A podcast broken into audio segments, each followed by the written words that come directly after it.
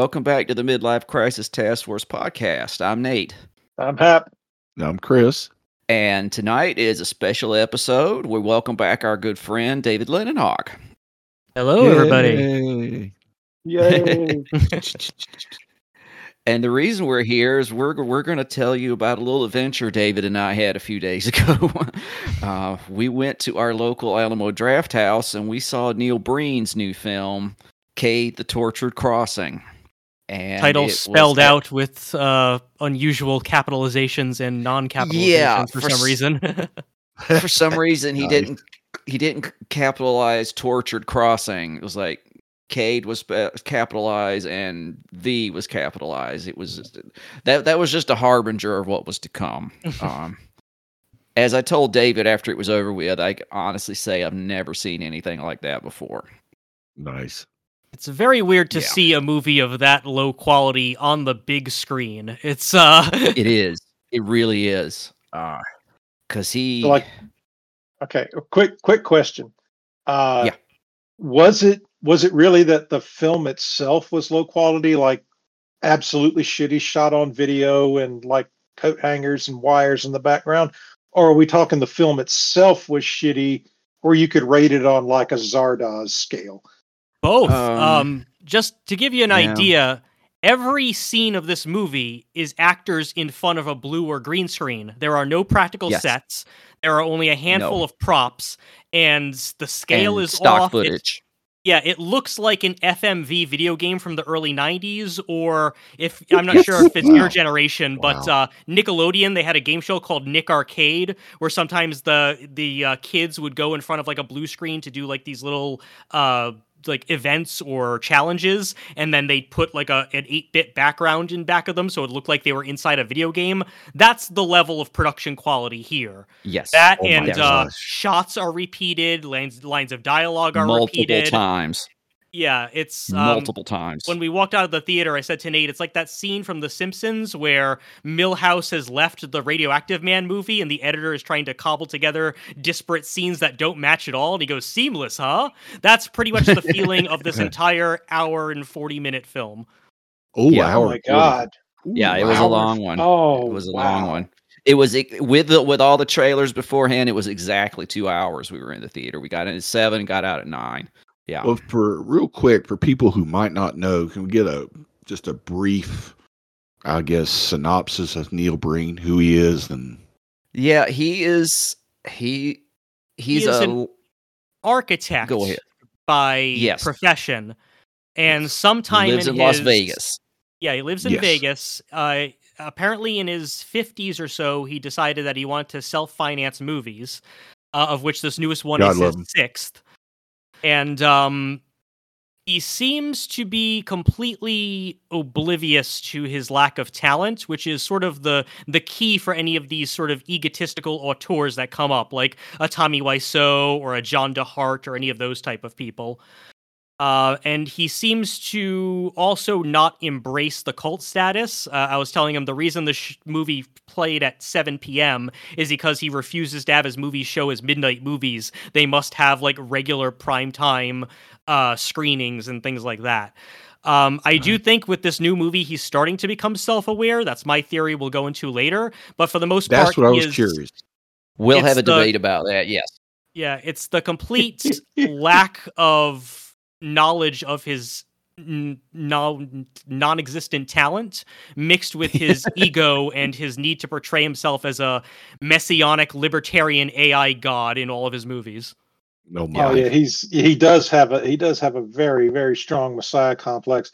And for anyone who's listening who wants to experience more of Breen, uh, but with Rich Evans, there's plenty of it on Red Letter Media. Yes, go to Red Letter Media to Best of the Worst, and you'll find all of his movies have been done on there. And I can't wait for them to do this one. I'm going to be on breath. I've always said I am convinced Neil Breen is from the same planet as Tommy Wiseau because they're both just completely clueless as to their own inadequacies, and they just don't seem to understand how human beings communicate with one another. They also have weird speech patterns, the both of them. They do, yes. You know, you, you are tearing me apart, Lisa. Oh, hi, Mark. And then you got Breen going like, what's going on? I can fix this. Yeah, but that's just bad acting too. So let's not forget that. I do have I do have I do have a question. I don't know when you're going to get to it, but I'm just curious if this film I mean, I know it's got him being the answer to everything, but did he find excuses to grope women in this one? yes. Oh wow, I thought he was getting a little old for that shit. There is uh, a lengthy, it's not really groping, but it is canoodling with one of the actresses for a lengthy amount of time where they're just sort of like brushing cheeks and lightly kissing each other and sort of cuddling. So there's And not lots of full-on hugging and- gropage, but it's it's it's like Neil Breen's version of like tender romance. Oh, oh god! Oh lord. That goes on for like five minutes. It's five minutes Really? straight. Yeah. It's toward the end, and as I said to Nate walking out of the movie, this movie has more endings than Lord of the Rings: Return of the King, It where you did. think it's Oh It my did. god. Keeps continuing on long Yeah. after any plot Oh, wow. resolution. I'm doing quotes now. Plot resolution has been reached. Well, I can't wait for y'all to deep dive into this. Um, this uh, just my last thing I say before y'all guys take over. This is a sequel, correct? yes. What was the Twisted Pair? His the Twisted last movie he did was yeah. Twisted Pair, and this is a sequel to Twisted Pair. I don't think have I have never seen Twisted Pair. I don't think it would have made this movie make any more sense. I, I think the only thing that Look. it has in common is Neil Breen playing the same two twin brothers. I, God. Yeah, the the only exposure Chris and I have, unless I'm wrong, Chris, because you've been you've been buying some really shitty stuff lately. Uh, is uh, I think we saw it on Best of the Worst, and that that's about it. So that was that was my experience up until the other night. Yes. I have seen one of his movies all the way through because Amazon had it at one point. It's the Uh, one I cannot think of the name of it. They all blend together. The one where he's like gets hit over the head with a piece of artwork. Um, Oh, where where he's play fighting with this this woman you think he's Yes. attacking, and she she Yeah. hits him over the head with a painting. Wait, Yes. wasn't that Twisted Pair? I don't know. Is was it? I, I like I said, I couldn't tell you. I couldn't tell you, but I've seen Ay, ay, one. ay. I've seen that one. I believe Okay, all right. it's been a long time, so it might not have been that. I'll be. hon- I, I'm not a good reference right now. I know I've seen one, but I can't. he plays an author in the one I've seen because he had a bunch of books, and he was going I to write a was- novel. That might have been Fateful Findings. Fateful Findings. That's it. That's the one I oh, saw. Oh, okay. That's All his right, that's most one popular one. So Yeah, yeah. that, like I said, it actually got. It was on Amazon Prime for a little bit. So Oh wow.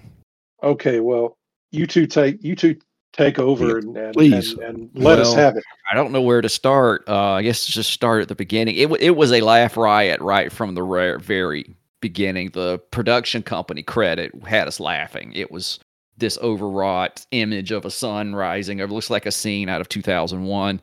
And then Neil Breen Film Productions comes up, and everybody just starts laughing. and it's important to notice that uh, while these actors are in front of a green screen, all of the green screen backgrounds are stock shots from like Getty Images. Yes, and all of Shutterstock the, has a credit in has is, is, is listed in the credits for the still images. So yeah, and there's Just about uh, to ask, was there's there a watermark? no watermark though. No, he, he didn't pay for no. them. That's that's where the budget went was licensing the images.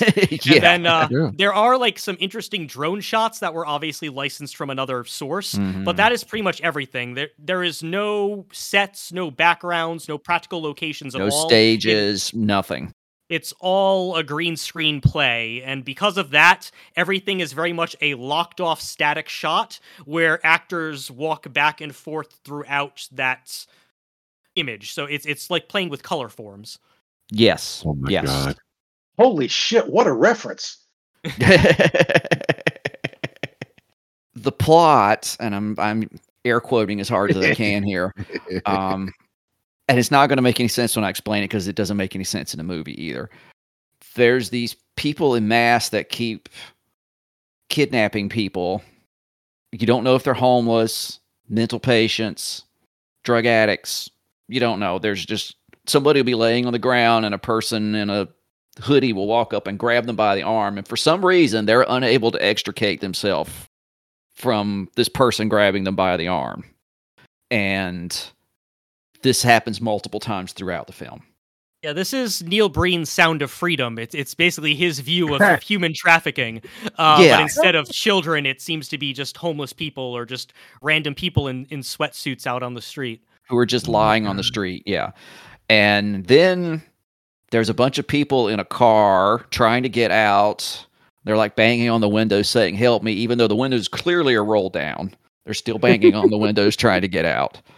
And then they're in a warehouse somewhere. And then Neil Breen comes to rescue them, which was the first real laugh riot moment of the whole film because he gets into a he gets jumped by these like four or five guys in masks and he goes, Damn, we need to make this a fair fight. And suddenly there's a fight scene breaking out with four Neil Breen standing in a row doing kung fu with these um, people in masks. And it's like the same like three seconds of footage running over and over again, just in different different sequences. Yeah, the funny thing about the fight scenes is that no two people in a fight are ever in the same place at the same time. So none of their punches or kicks are connecting. They're more like overlapping. So you Yes. have Neil Breen and his multiples, and then these other actors in balaclava, those like those hoodie uh, masks. Uh, and the actors who wear the masks are also the actors who play the mental patients being kidnapped because Yes. there's only like 12 people in this entire movie. I don't Uh, think there's that many. yeah, but everybody there's maybe like a, at most a dozen people. I don't even think that many, and they play multiple characters, Okay. the same actors. Like there's an actor that plays the police chief. He's also the surgeon at the the mad scientist surgeon at the mental hospital that we're getting to, and I swear to God, he's in one scene twice, two separate in separate parts of the frame. Um, but Neil Green, Neil Breen apparently rescues these people. We don't know. Okay. Everybody, I don't know. Then So Neil Breen for most of the movie is playing Cade, who is the the non-bearded twin. yeah, And so so the good twin essentially. And it seems like in the world of this movie, he is an independently wealthy person who is funding a mental hospital. But this mental hospital, unbeknownst to him, is funded also by an evil corporation that is kidnapping these people so that they can be harvested for some sort of gene therapy. yes. Um, Okay. and we don't know why these people are in the hospital. We don't know if they're in rehab, if they've got mental issues. All we see is just a shot of a stone wall that says mental hospital.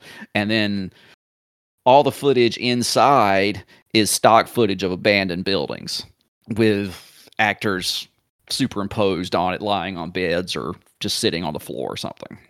So outside it's stately mental hospital, and inside it's like 2014 RoboCop training montage.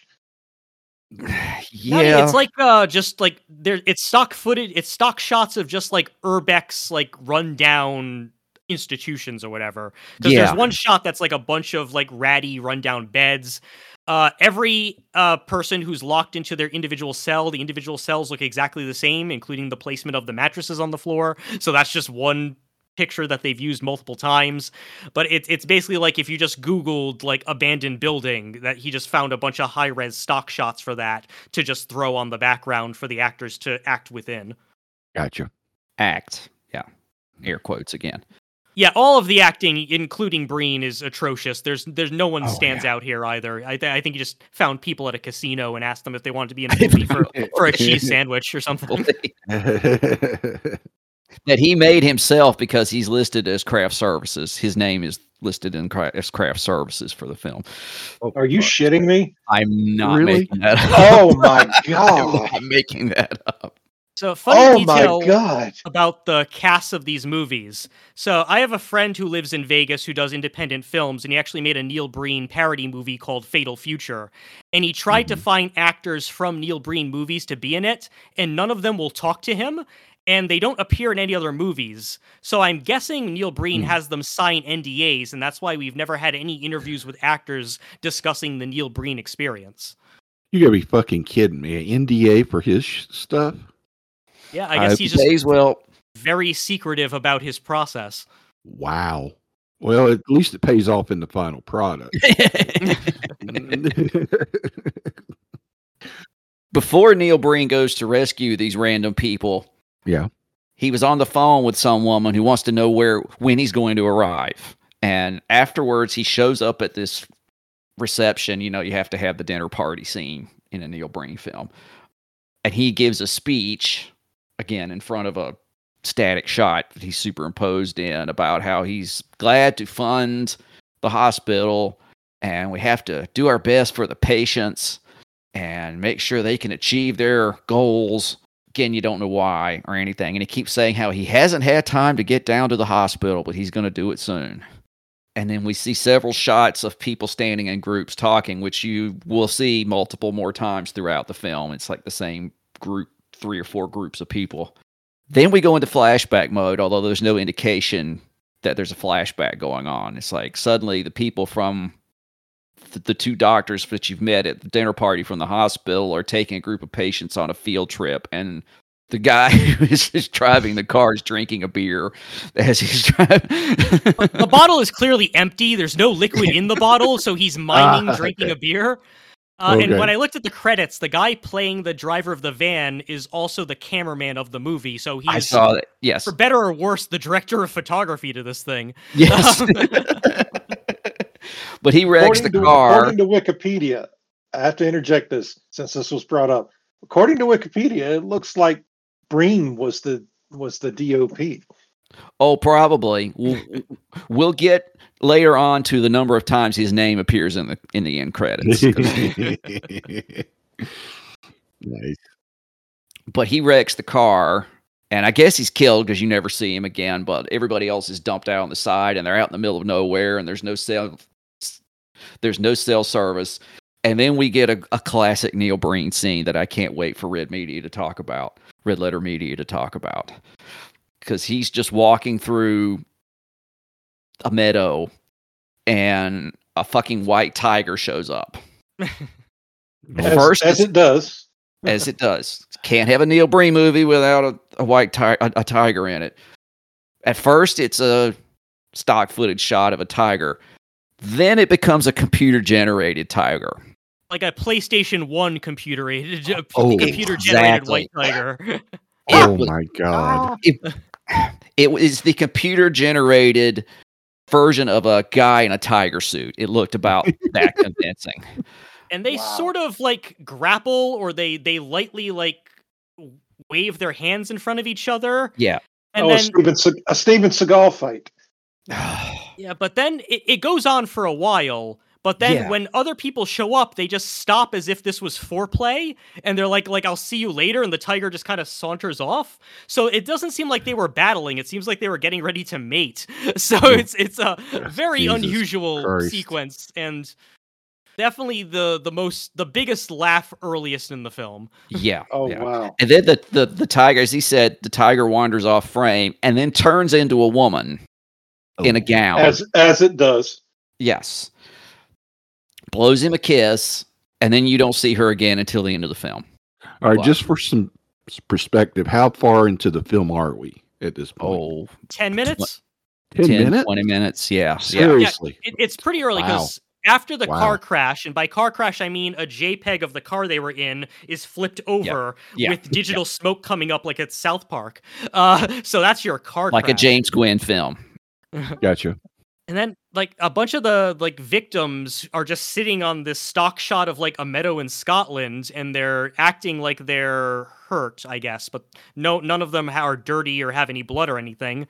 Uh, at one point it's it looks like a like one of the ghost people from the movie Ghost that drag people to hell like tries to shake someone and they get batted away uh before Neil Breen stumbles upon them and is like, "Hey, you guys can uh, go wait at my castle."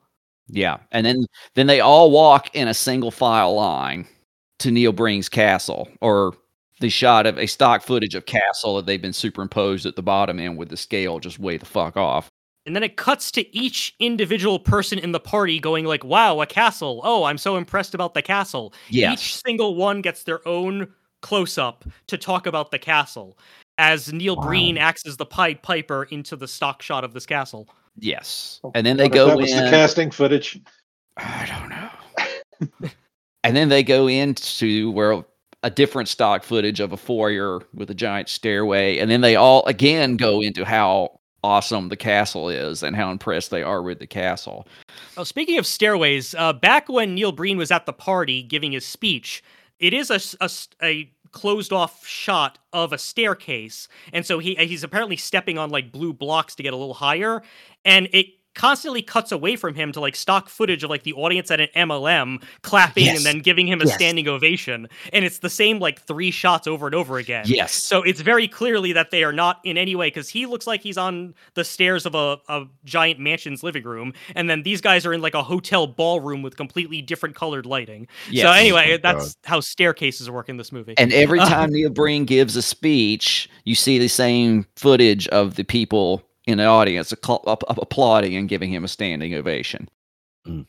So back at the house, he tells them he's got 30 bedrooms and they can all do whatever, but the the the doctors and the patients are all like, "No, we should stick together. We'll just camp here on the floor." And they all lay down on the floor in front of the stairwell. Wait a minute. You already lost me. Mental pa- This is the mental hospital, or is this the castle, or is it the castle hospital? This is the castle that the mental patients are staying in after their car accident. Yes. Okay. Oh, it's And- mental patients in the car. See, I'm already lost. And then there's also two nurses with them. There's a brunette and a blonde. The blonde is the one he canoodles with later, and the brunette seems to maybe be the evil one. I'm not sure that which, which nurse is evil and not evil seems to switch Yeah. throughout the movie. And there's there's one port of this where it, it gets dark, and by dark I mean they tint the photo so it looks like it's night. Um, where the brunette seems to go up the stairs and seems like she's maybe going to seduce Neil Breen. Uh, and then the other nurse is like, no, don't go up there. And so nothing happens. and then it's the next morning and everybody's getting although there was some weird stuff people having i don't know if they were having nightmares or it kind of goes off well it was never on the rails to begin with but it kind of gets hard to really hard to follow after this because wow. they're back at the mental hospital i guess neil breen has finally come to look at the mental hospital of course it's just like trashed You had gotten up to go to the restroom. And when that Okay. happens, Neil Breen goes to the field and he magically makes the JPEG of the car flip up right side up again so that they can drive back to the hospital. I'm not sure why he I couldn't have done part. that at the moment if he has the magical ability to fix a car. uh, but uh, that happens. So oh my god. But he finally comes to the hospital, and in true Neil Breen fashion, he just walks through rooms and knocks things on the floor. He just turns things over, like oxygen tanks and chairs and stuff like that. And he finally he confronts the doctor. and Said, "This is not what I paid for. You need to do." I mean, and it really gets, it really kind of goes off the rails after that. Well, not that it was ever on, but it's like, Yeah, so at some point, the film reveals that the dark figure who occasionally attacks these people in their dreams is the other twin, Kale, with the Yes. same fake beard from Twisted Pair. Okay. Because he's okay. apparently injecting the gene stuff being extracted from the mental patients into himself for reasons, because it seems to be hurting him, not helping him. And whether he is in league with the evil corporation and the evil doctors or not is never explained. So I don't know. Um, and then there's there's a room with an evil doctor who keeps performing uh, experiments, and there's one dude who keeps walking in there, and the doctor keeps chastising him for being in the office. That happens about six times throughout the movie at, least. different intervals. yeah, oh at my least, god. Yes, It's like, what are you doing here? Get out, and that happens. And the the chair is obviously some sort of box that they've set up with a blue screen on it. So people are laying on it, but the way they're laying doesn't match the photo of the hospital chair. So No. they often like their stomach gets squished so their legs don't look as big as their body to sort of jerry rig them onto the chair. Um, so that that tends to be pretty hilarious. Oh my god. Yeah. god. And then it, I don't, I remember looking at, asking David at one point if we thought he was trying to make a horror film because you keep like going to these close ups of the face of these people that are in the hospital and they're talking about how they don't want to go in that room again. They're scared of the needles. They don't want to and they'll have blood all over their faces, and there's like this same loop, five second loop of somebody screaming. You hear that a lot. Yeah. Yeah, and I don't I don't know if he was trying to make a horror film or if this was supposed to be an indictment on the healthcare industry. Maybe it was both. I don't know. There's- I don't know, but I already know the joke Mike is going to make about your statement if that ever comes up on RLM. He's going to say, and I quote, "Every Neil Breen film is a horror film." And in his own its own way, he's right. Wow. but then I don't know where do we go from here, David. It just it's really it got really hard to follow at at one point. and it it's extremely repetitive is also Yeah. the movie it's like the same people get kidnapped off the street and they just use a different stock photo of the street to make it seem like it's a different event as if they've been like kicked out of the hospital and brought back in uh, there's different scenes of patients running away through the same field and them getting captured by either the evil twin or some sort of ghostly figure. Then there's it cuts away to uh, the same boardroom that no one can sit down at because the chairs are just part of the background, and just evil corporate people going like, "Yes, it's all working perfectly." Mwahaha. Uh, and occasionally there's a, a really bad, uh, just like plug-in explosion effect that's put into some places uh, to when things blow up, and it, it's a lot of that, just Yeah. over and over again. Yeah. Um, And in the boardroom time. is where we have the other Neil Breen fixture, where you have people who are doing bad things admitting to each other that they're doing bad things. You know, like we've been trafficking okay. the, the, the medical Okay. th- these people for medical experiments. You know, Yeah, yeah, yeah. Did he walk in like that other film? It was like, you know, isn't that illegal? no, no, he didn't. It's not this time. But there were three cops that you would see periodically, and I, and one of them I think was the worst actor in the whole film, the Hispanic looking guy. He was just like he was horrible.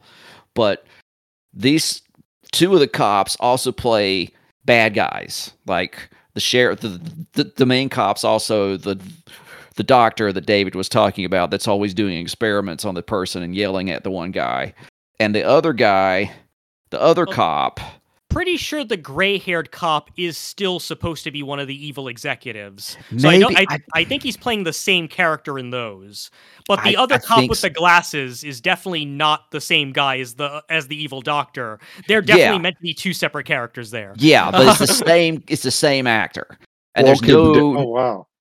That's what I was going to ask. Did they do anything to differentiate it, No. like makeup wise, or no no. anything to make you think, okay, well, you know, this is just a different character completely? You've got these cops talking about how they know something bad's going on and they need to stop it, and then you've got the same guy talking to somebody off screen that I don't know if you ever see, talking about how they're going to be they're traffic there's kidnapping these people and trafficking them for these gene editing experiments, and you can do with the patients what you want. I'm only in it for the money, and as far as you know, it's the same guy as the cop, but Well, the, I- the good cops, it's pretty funny because they'll have like a file and be like, 40 more people got trafficked today. Like, well, how do you know? How do you know that exact number if you can't find them? like, are you just telling it's like, oh, these people are missing. They were definitely trafficked. It's, it's, yeah.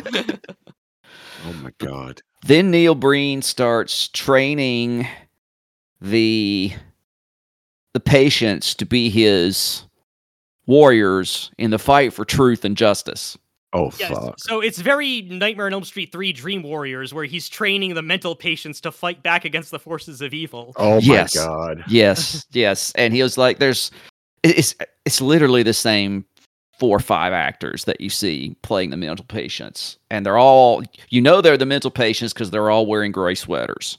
Thank you, David, for the the the sound profile now of Neil Breen's voice coming out of Freddy Krueger. Welcome to prime time, bitch.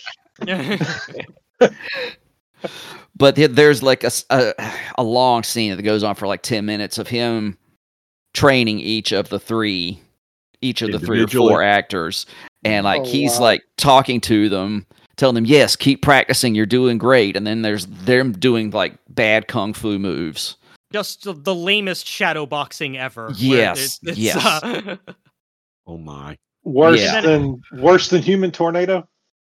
yes Oh my god! yeah Yeah. Occasionally there's like digital CGI silhouettes behind them, and I don't know if that means like they're getting like angel power because at one point one of them gets wings uh, for Yeah. at least one shot, uh, or if that's just he's trying to say there's more people and he's just digitally putting like silhouettes behind them. I, I don't know. Um, Wow. I, I don't, and you know, by this point, whatever plot there was had gone was gone. It was just you were just along for the ride, and uh, and then oh, we can't forget the dance number. oh yeah, yeah. They, they Because- at- at- Dance number. There's a dance point, number. Yeah, all of the patients just sort of line up and they do like a little like shimmy shuffle dance Yes, for for some reason. I guess it's them celebrating their training. I don't know. I don't know. I thought at first maybe this was just the actors goofing around in between takes and he filmed it, but no, that no, it was actually planned that way because the the two doctors come in and join the mental patients playing, but the brunette is wearing a blonde wig and the blonde is wearing a brunette wig, so they're clearly different people, but it's the same actresses, and they all do this little routine. Oh, that goes on for five minutes at least. Oh wow. yeah, just randomly. And uh, and then all the patients rebel against the bad guys there at the hospital, and a huge fight breaks out. So in some cases, you have the same actor fighting themselves. Just Yes. one of them they have a mask on, and one of them they're just in their patient uniform. Yes, And again, they're mm, fighting where nothing connects with each other, except for the two nurses. They're they're definitely in the same place at the same time. yeah, they had a little cat fight there at the very end. That was the only thing I think where the two actors two actors actually touched one another. And then Neil Breen's line of We're, "We need to make this a fair fight." Exactly the same happens, except this time the the outside of the hospital is projected behind them instead of the warehouse. Yes, Uh, and so then he's multiple fighting with the multiple other people, and it's it the looks same scene from the beginning of the movie. It's the same. just with setup. more plugins behind them. So it's Wow. it's it's it's like different layers in Photoshop are just put in the same frame. Yes, all of the the people doing the bad kung fu from the training montage, all that stuff is back, and this time they're fighting with other people. And as, as David said, one of them just randomly has wings for some reason. Yeah, and then it, it will cut to black for like two seconds, and when it cuts back, everyone else is lying on the floor dead except for Neil Breen, but then they all dissolve, so they're gone. And then you hear a police siren, and then a red and blue light just kind of flash on the stock image to indicate that police cars are coming. And then it cuts to a stock shot of like police cars driving at dusk on like an Atlanta highway. So that I you think that was CGI. Actually, I, th- I I I- thought it was CGI. It was CGI cop cars, but it could have been. I don't know. It I think so hard it's to tell. I think it's CGI stock shot. I think maybe it was made Yeah. for like a Steam video game, like an indie Steam video game that he licensed. you might be right. Yes. And then the cops show up, and Neil Breen's like, "It- you, "We don't need you here," and the cops are like, "Okay, thanks." And that's that's the end of that. and he's holding the wings that the one girl was wearing earlier, and the cop was like, "What's that in your hand?" And he goes, "Wings," and they go, and they leave, and then the wings disappear, and yeah, And uh, evil Neil Breen shows up, and his face has some like red spot on it, and so really they bad have a makeup, really bad makeup. So they have a fight where their eye lines never match. Um, and Nope. and evil Neil Breen tells good Neil Breen to kill him about 700 times, while good Neil Breen stands with a magically appearing sword and waits a while before cutting him down off screen. And that's the first ending. Yeah. Oh, okay. Yeah, that's the You first ending. son of a bitch. Yeah. and then it goes on for 10 15 more minutes of neil breen and the blonde doctor. And and then it'll it'll cut to the the white tiger lady in human form Yeah, and the other the white tiger lady comes back yes. all happy, I guess. yeah And yeah. that goes on for several more times. yeah uh, and the then the blonde Breen- doctor is in love with neil breen apparently but he's going to be leaving because he can't stay. He doesn't explain why. And then the two of them go off together. And all during all this they'll they'll stop and hug and kind of kiss and and then you walk know. to another still and do it again. yes yes And then Neil Breen repeats his his famous stolen line from ET about "I'll be right here" because he has to poochie his way back to his home planet. because I believe in the last movie he's uh, an AI created by alien life forms. I think that was the backstory of the character. Yeah, something like that. And his evil Neil Breen had been talking about how his AI implants were failing, but they weren't in good Neil Breen, and that's why he needed the gene editing stuff. I don't know. And then his face got all some bad makeup put on it, and then he bakes. Neil- I don't know. Oh, Got a little him, Blade Runnery there with the I. hmm. Him the short- injecting the the gene editing stuff is not in like a normal syringe. It's in a plastic syringe that you'd like put a shot in to like squirt in someone's Yeah. mouth. yeah, it's like this huge syringe. It's like an inch inch in diameter.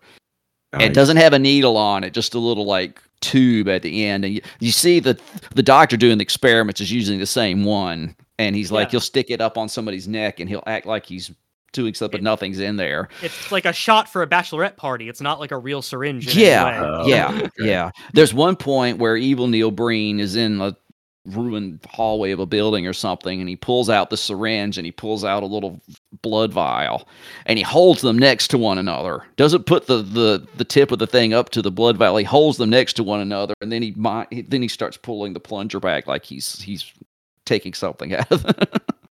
Wow. That sounds Yeah. like a, just a fucking clusterfuck right there. one thing we forgot to mention was the courtroom. Oh yeah, uh, the courtroom that is apparently also a legislature. Yeah, Um, Yeah, for Because- some reason he's give he has to give us he, two or three times he has to go to banquets and give a speech. Well, for some reason this one one he is superimposed behind a, the bench in a courtroom, behind the judge's bench in a courtroom, and that's where he gives his speech from. Wow. like a speech about helping the patients or something like that, Yeah. that. And then everyone in the audience of the courtroom, including the the evil people, like applaud him for doing this. Um, The same people that have been in the audience for like every other banquet that he's been to. not the stock Okay. footage audience from like the MLM, No, no. but like the other people who were like met him at the reception of the party initially. At yes, the that are superimposed on the screen. Yes, it's the Oh, same wow. people. Yeah. Oh my god. Wow. And that was how it ended. I think That was the ending? well. It, Well, no, it the, the ended court with him and- happens uh, about halfway that- through the film. before the fight. Yeah, that's like at the Yeah, hour yeah. mark. Yeah, I just I wanted to bring that up because it was just so random out of nowhere. There he is behind the judge in a court behind the judge's bench in a courtroom making a speech. So Yeah. Or the bad guys just blowing up in the conference room later with that plug-in uh, Yeah. explosion effect. Uh, Good lord. yeah, and um, but yeah, it ended with him and the woman walking off into a meadow. I think that was how it ended, and then the credits No. started rolling. uh, good Neil Breen, he goes back to that like purple forest thing from Twisted Pair. Oh, that's so I, right. So Yeah, I guess he he he poochied his way back to his home planet, so that's where he ends up. Okay. Uh, and he does the like, "I'll be right here," uh, and then evil Neil Breen is in space heaven with him for one shot. yeah, Um, yeah. Which I think is the same shot of the two of them emerging in Twisted beginning of Twisted Pair. Oh, and there's a lot of shots back and forth of the patients going like, "We'll always remember you. We'll never forget you," and Neil Breen going like, "I'll always remember you. I'll never forget you," and that goes back and forth for some time. Yes, Uh, that was ending number fifteen. I think Yeah. I, I lost track at that point, but but then Wow, the credits started rolling, and his Slowly. name very slowly, so you can make sure you see Neil Breen's name in them because his name must have appeared at least a dozen times in the credits. He had per, written, produced, and directed by Neil Breen. Executive produced by Neil Breen. I don't know why you need an executive producer if you are the same as the producer. He's listed twice in the credits for in the acting credits, once for each of his characters. And then it went there was like 10 or 12 various technical roles. Yeah, editing, catering, production design, Yes. props. Uh, yeah, Legal services, yeah. yeah, literally craft services. He literally credited himself with That craft cracks services. me up there. That cracks me up. Oh, there. that that yeah, I I lost it. Absolutely lost it then. And that was it. So So that makes me wonder if if they use so much more stock crap, if his next film is just going to be every character but the women is going to be Neil Breen. If he can copy and paste himself all over the place, that's just more Breen to love. So I think I'm curious if his ego would start to say, you know, hey, you know, this made about 20 bucks. Let's make another one. Uh, but know. I'll be the actor for everything. Get him in. Get get some AI in his hand, man. He could. Oh God, He could definitely do something with that. All I can think of is if you put Neil and Chat GPT in the same room, only one would come out alive. And it wouldn't be Chat GPT. So, I know y'all have questions. Oh yeah, definitely, definitely. Um, So was this an audience participation or was it just you two in the audience? It was No, it- almost full. Um, so this was Really? This was the second screening this week. There was a screening on Tuesday night, which was sold out. And this Oh, was wow. the Thursday screening that they added. So all of the Alamo Drafthouses across the country did Tuesday and Thursday. So aside from a few empty seats at the ends of the first row, the rest of the theater was big. And this was this is the third biggest auditorium of that Alamo. Yeah, Oh. and um, everybody seemed like they enjoyed it because there were everybody was laughing through the whole thing. Yeah, there was applause at the end because you know, Yes. of course. Yes. Uh, Mhm. Especially when it fades from one Neil Breen credit to bring up the second Neil Breen credit, that just it enhances more uh, applause. So Jesus. Oh my God. what's funny is so after he made the last movie, Twisted Pair, for a while he was coming out and saying like he's not going to make another movie until he can get like an actual like investor or actual studio behind him, and he I clearly that, yeah. reneged on that to make this. Oh, Um, because he because uh, the only thing he's made between movie five and this one was this like five and a half hour m- how he makes movies documentary thing that he sold for like three hundred bucks on his website, uh, which which Letter Media has also covered. yes. Um, so it, it looks like he just kind of gave up on finding someone else who would fund his stuff and just did another movie that I assume this couldn't have cost more than three grand just to license the stuff and pay the actors. Probably not. Oh my It, it was definitely definitely his laziest movie because there's no sets, there's no direction. It's just Mhm. green screen and I don't yeah. But I That's guess it's correct. time to discuss the elephant in the room. Is he self-aware at this point? Yeah, that's what I want to know. So I think he is simply because he ha- he does know how to make a movie better than this slightly with like actual locations and a camera that moves and isn't just a static shot. he repeats lines from previous movies like the I'll be right here that have been specifically memed before.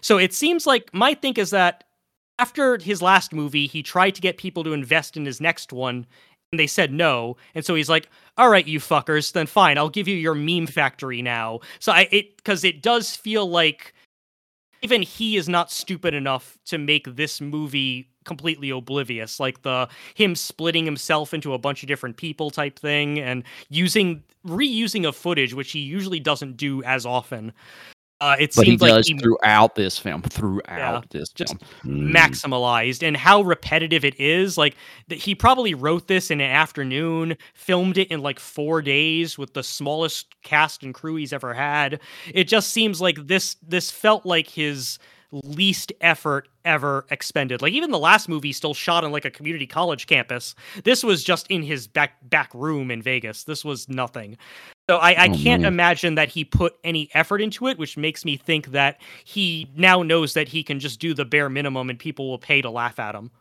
I'm not so sure if he's self-aware or not. I definitely agree with you that he put as li- the little effort as he could into this film and made it as cheaply as possible. But I just his ego is just so gargantuan. I'm just not sure if he has the capacity to get the joke of this to admit to himself that he's not a great filmmaker. But I don't know. I mean, that's not a mind I want to delve too deeply into because he could have just gotten lazy. He could have just gotten lazy. He is older, and I don't know. I'm sure it's a giant pain in the ass to make a movie, even on that little bit of budget. This is also the least uh, message driven of his movies, where it's basically just uh, he's saving mental patients or whatever, and there's an evil corporation. There's no like random Thanos like murder plot that he has. Yeah, he doesn't kill like five million people with Yeah. a wave of his hand. There's no montage of pol- politicians killing themselves. It's it's oddly enough the least political movie he's made as well, which makes me think he he didn't care enough. And maybe it's just like if my message isn't getting through because they're just laughing at me, then I'll just give them the the meme beat, the the just the meme bait. It, it doesn't seem like he's trying to deliver anything with this. Give the people what they want. Mm. I guess. I don't. I, have an. I have an alternate theory. What if? What if he's still leaning into his ego, but he started writing it, and then the writer's strike happened, so he thought he should quit, and then he started. Well, like fuck it, I'll shoot it, and then he started shooting it, and the actor's strike happened, so we had to just do all this, as you say, JPEG and Photoshop stuff. Uh, the film was completely finished before the writer strike. Yeah, I think so. He can't be part of SAG anyway, right? He's just a guy. That's what I, I, I. I just. I'm. I'm just saying. You know, he he feels like he is a writer at the level of the oh, I Guild. see. I see. You know, like you're. I'm. A, I must stop writing in in solidarity with my brothers. The film was finished, um, I want to say like in early this year, like February or March, so months before the strike, because it, it it screened at a couple film festivals, and then he Oh. was Yeah, I noticed it had a 2022 release copyright date on it. So yeah. Oh, oh, well, there goes a good joke. there was uh there was a funny article I had read about um when he was presenting it to theaters to show because I think what he's doing with this movie is something called four walling where basically you basically rent out a theater to show your movie and you pay the theater like a flat fee for that and then you take in 100% of the box office. So I think that's what he's doing here, but um there was someone from Alamo Distribution who did an interview and they were like, "Oh, so what made you decide to screen the movie? Did you see it?" And he was like, "No, Neil Neil refused to show us before. He's like, if you've seen my other movies, then you know what you're getting here. Either book it or not." Uh, so Oh wow. Okay. Good grief. oh, I yeah. think this is the widest distribution one of his movies has had because I know Twisted Pair got some Alamo screenings as well, but most of his other stuff has only been sporadic screenings here and there at festivals or when he four walls it. This was like synch- uh, synchronized between all of the Alamos this week, and then it's still showing at some other indie theaters throughout the next like month or two. Hmm. Jeez. Okay. Yeah. It was an experience. Oh wow. Yeah. That's kind of disappointing that he might be that self aware now that he's just whatever. Because that mean that's the beauty of a great bad film is the you know that the the writer director actor is totally oblivious to everything. Yeah. And Yeah. if you start seeing that, then it just kind of it loses it. It just you're just you're making Sharknadoes after that. You know what I mean? So Well, I Yeah, mean, it- that's that's kind of why I was was asking. You know, could you rate it on a on a X percent of Zardoz type scale? You know, is it is it is it just uh, Sean Connery in robes riding on a horse after a mountain spits guns at him, or does it go full Mankini where he punches a woman in the mouth? Yeah. when I wrote my review for Letterboxd, I gave it two stars as far as enjoyment. Obviously, it'd be like a half a star of actual quality. Uh, so it it's not an, because it's so lazy. You don't get as much ironic enjoyment out of it as some of his other movies. Plus, there is that tinge that it does feel self aware in a way that I Am Here Now or Fateful Findings doesn't. Uh, I guess it helps that he didn't really start getting his cult following till his third film. It was Fateful Findings that really blew up the the Breen fan base, um, as opposed to like The Room right out of the gate, uh, John DeHart's Champagne and Bullets right out of the gate. That's why he, he was a one and done filmmaker. Like Right. any of these, like the Black Tank Top guys, the Miami Connections and stuff. Usually, the first movie sure. they make blows up, and then that's the one. At least uh, the Birdemic guy, he made a couple other kind of not not shorts and not feature films, like the novella of film before Birdemic broke up. So he still has some stuff there. And he's not Yeah. self-aware at all because he keeps making Birdemic the same movie over and over again and just putting a Yeah. different number at the end of it. and he's working on another one. There's, there's a fourth one coming out. Oh, really? Yeah. Oh, There's a there's going to be a fourth one, which I assume is going to be the same thing again with just two different bad actors. But we'll see. Jesus. So overall, would you say if you're a fan of bad movies, is it worth your time? Oh yeah, Down. oh yeah, it's hilarious. I wouldn't go hilarious because there is a lot of boredom between the hilarious moments because There of is how that is repetitive true. it is. Yes. So it's it's the laughter is very stop and start. It's not a laugh right from beginning to end like The Room or some of Breen's earlier films. Uh, so if you're a hardcore Breen fan, then absolutely. If you're just a general bad film fan, uh, go into it with tempered expectations that it's not going to be as funny as some of the other stuff there, and there's going to be a lot of lag time between the laughs. If you're not familiar with Breen, I wouldn't suggest watching this. I would suggest go to Red Letter Media and get to know Breen a little well before you tackle Mhm. this film. Yeah, I mean, I'd sit and watch some of his early ones all the way through if I could. It's hard to find copies that aren't like ridiculously priced. I don't even know if he releases them himself anymore. He used to. He used to, but I don't know if he still does or not. Supposedly, he's working on putting them on Blu-ray because he's only ever released them as DVDs and CD jewel cases. Right. Um, And there was, I, I know, Fateful Findings he did put up for streaming for Amazon Prime for a while before removing it because he's very uh, stingy about who has access to his materials. But I think he is going to re-release most of his movies on Blu-ray. Not his first two because apparently he doesn't like those as much, but probably starting with Fateful Findings and going from to Pass Through and Twisted Pair. Those will probably get Blu-ray releases at some point. Oh wow. Well, the first two is the ones people really need to see. I mean, the early ones. I mean, but you know, it's one of those things. You'll just have to hunt it down the best you can if you're interested. If I'm Oh sure it's on BitTorrent somewhere along with everything else. So Yeah. I just I was looking at the IMDb page for the movie, and out of what I'm guessing are 507 participants in reviewing the film, it's got an 8.1 out of 10.